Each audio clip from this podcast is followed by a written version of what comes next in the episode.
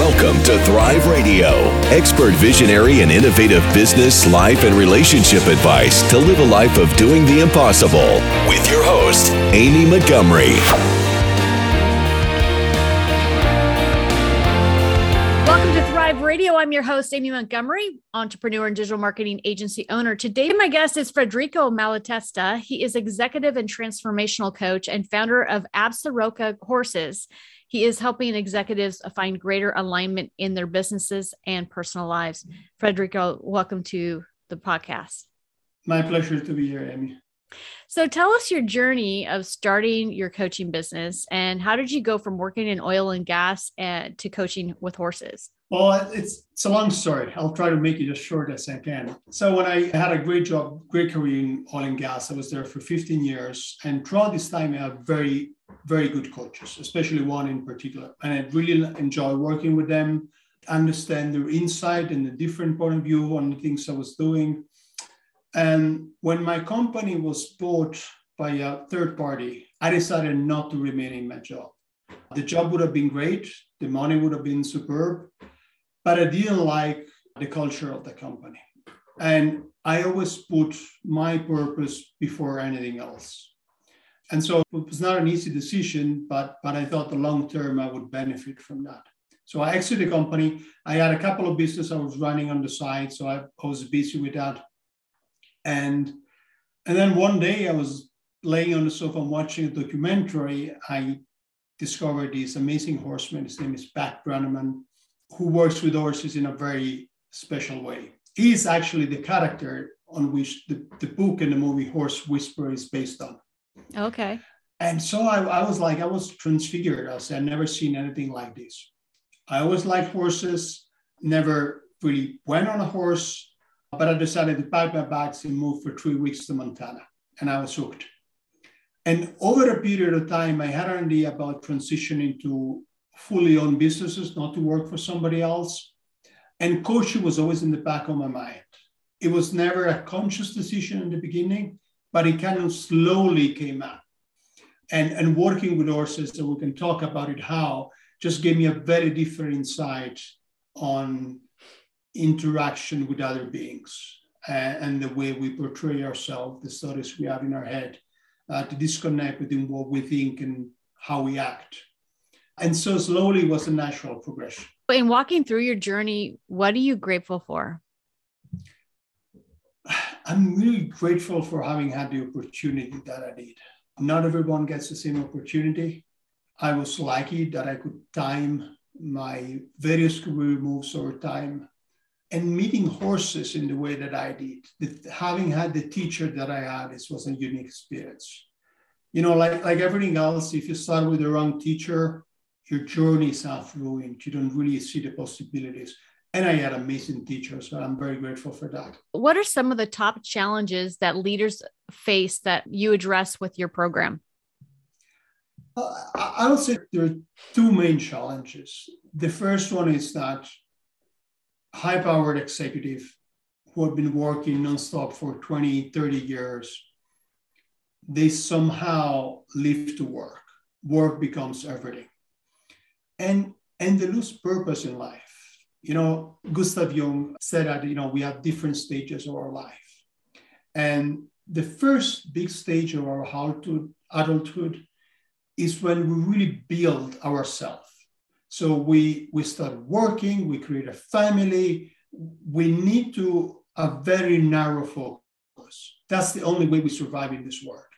And so we put aside a lot of different aspects of ourselves because somehow get in the way. You know, the brain wants clarity, wants simplicity.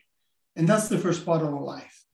But at some point, when we're settled in, we start to question some of this. But it's really, is this really how I am? I really would like to do something else, but how do I get out of this? How do I keep my financial status, my social status? Is that really matter to me? And so we start asking other questions. And the coach can be very helpful to give, especially somebody in a very powerful position, a very honest feedback. So I think that's the first, thinking about the purpose in life and what really matters, in addition to work. The second aspect is really communication, because when you work with horses, horses don't lie. They have no false persona. They have no social behavior. They just behave as they are. And so if they don't like the way you behave, they'll let you know. You know, if you interact with somebody, they can be polite. They say, oh, yes, it's a wonderful idea, even if they think otherwise. Horses don't do that. And so you start to see the gap between what you think you're expressing and what the horse thinks you are expressing. And often there's a huge gap. Often you notice that you don't notice things. And you ask, why the horse doing this? Why are you doing that? That's not what I wanted to do. And then from there is a journey to say, well, let's look at other aspects of your life where this may be happening without you noticing. You know, a lot of our behavior is unconscious. It's based on a certain stories we make in our head. They're not reality, it's our stories. We all do that, myself included. And the horses allow you to revisit those stories. And you suddenly are in charge, you become the author of the story, and you say, well, is that really true?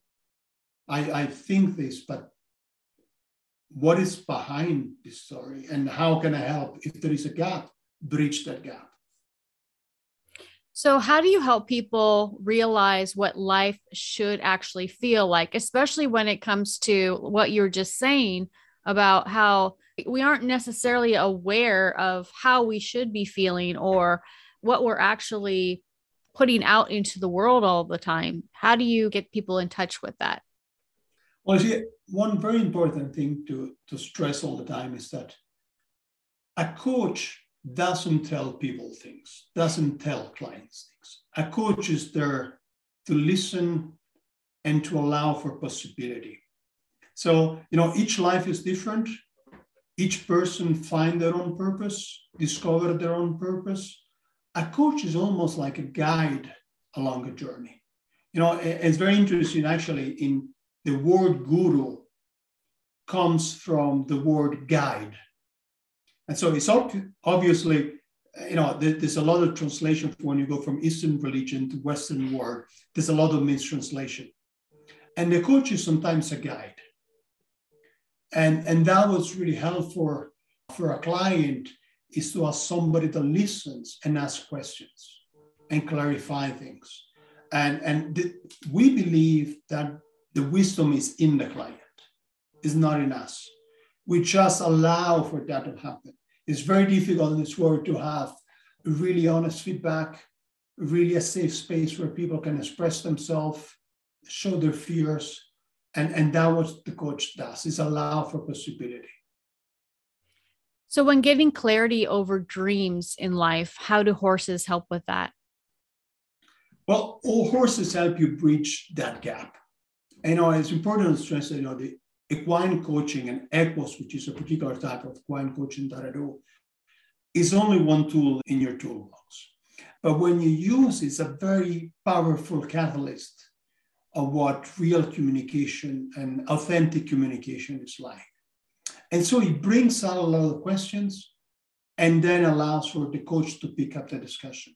Horses can pick up a difference in the status between what you say and what you do very quickly, faster than we can as humans. And that allows for a very powerful conversation. Yeah.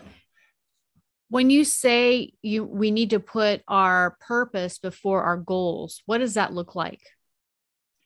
You see, goals without purpose don't bring you very far.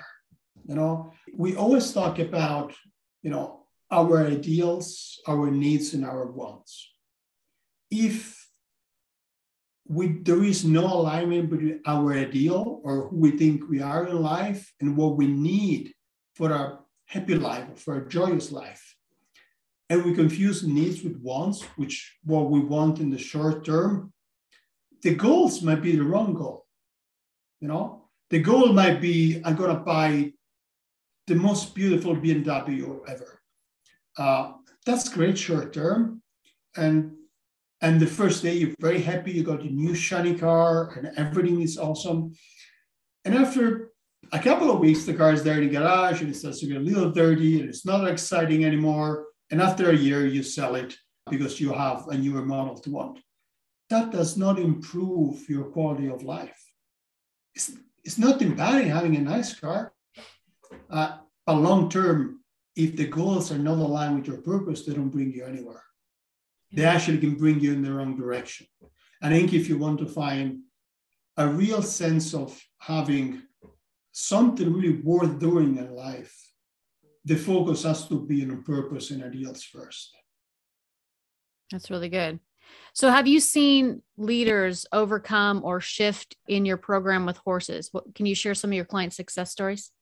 Yes, I'm very happy to. I think that the most powerful example of working with horses and executives has been one executive who had a very strong personality, what one would call a type A personality.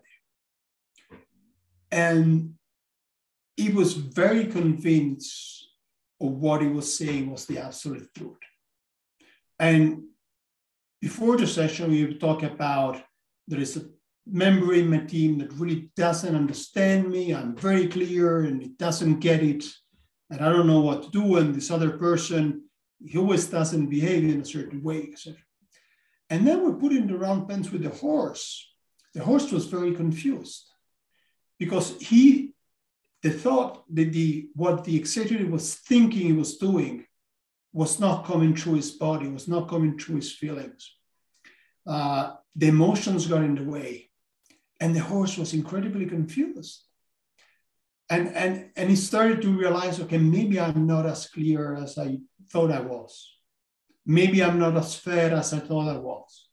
And so he started reconsidering a number of ways he was approaching his team, his boss, and some of the people working in the same group. And the transformation within one session was incredible. Now, it took quite some time afterwards to make sure that transformation stays. People often confuse change and transformation. Change is what happens. It can go in any direction. It can be good one day or bad the other day. What you're really looking in a coaching relationship is a transformation, as something that changes, stays that way. And that sometimes is a long process and you need a lot of reinforcement. You know, I was talking with my mentor coach the other day, and we were talking about the work that it takes to maintain success, not only to achieve it, but to maintain. And it's a difficult job, and it takes time and effort. But something like working with a horse, even once, can be this catalyst for change, which is essential. I love that. So if you were able to give yourself one piece of advice when you first started out, what would it be? That's a good question. And there are many things that one can always do better. But I by nature, I'm an analyst. I like to do a lot of research before doing something. I think that this journey has taught me how much of our thoughts and decisions comes from action first. Sometimes we just have to start doing things, and that will generate motivation, that will generate energy, and generate excitement. It's not only the other way. Actually, often it's not. So I think that very good lessons for me on this journey. That's great. So Frederico, if there is somebody that is listening and they would love to work with you, what's the best way to contact you? So the best way to contact me is on my email. I have a new website just coming up, which is with my full name. So it's www.fredericomalatesta.com. Or through my horses website, which is absarokahorses.com. Perfect. I'll put all those links down below as well. Thank you. Thank you so much for coming on today and sharing your expertise. Well, thanks to you. I really appreciate the opportunity. It was nice talking to you. Yes, definitely. And if you're listening, you want more information about this podcast or upcoming shows, you can visit acalltothrive.com. Thank you, everyone, and have a wonderful week.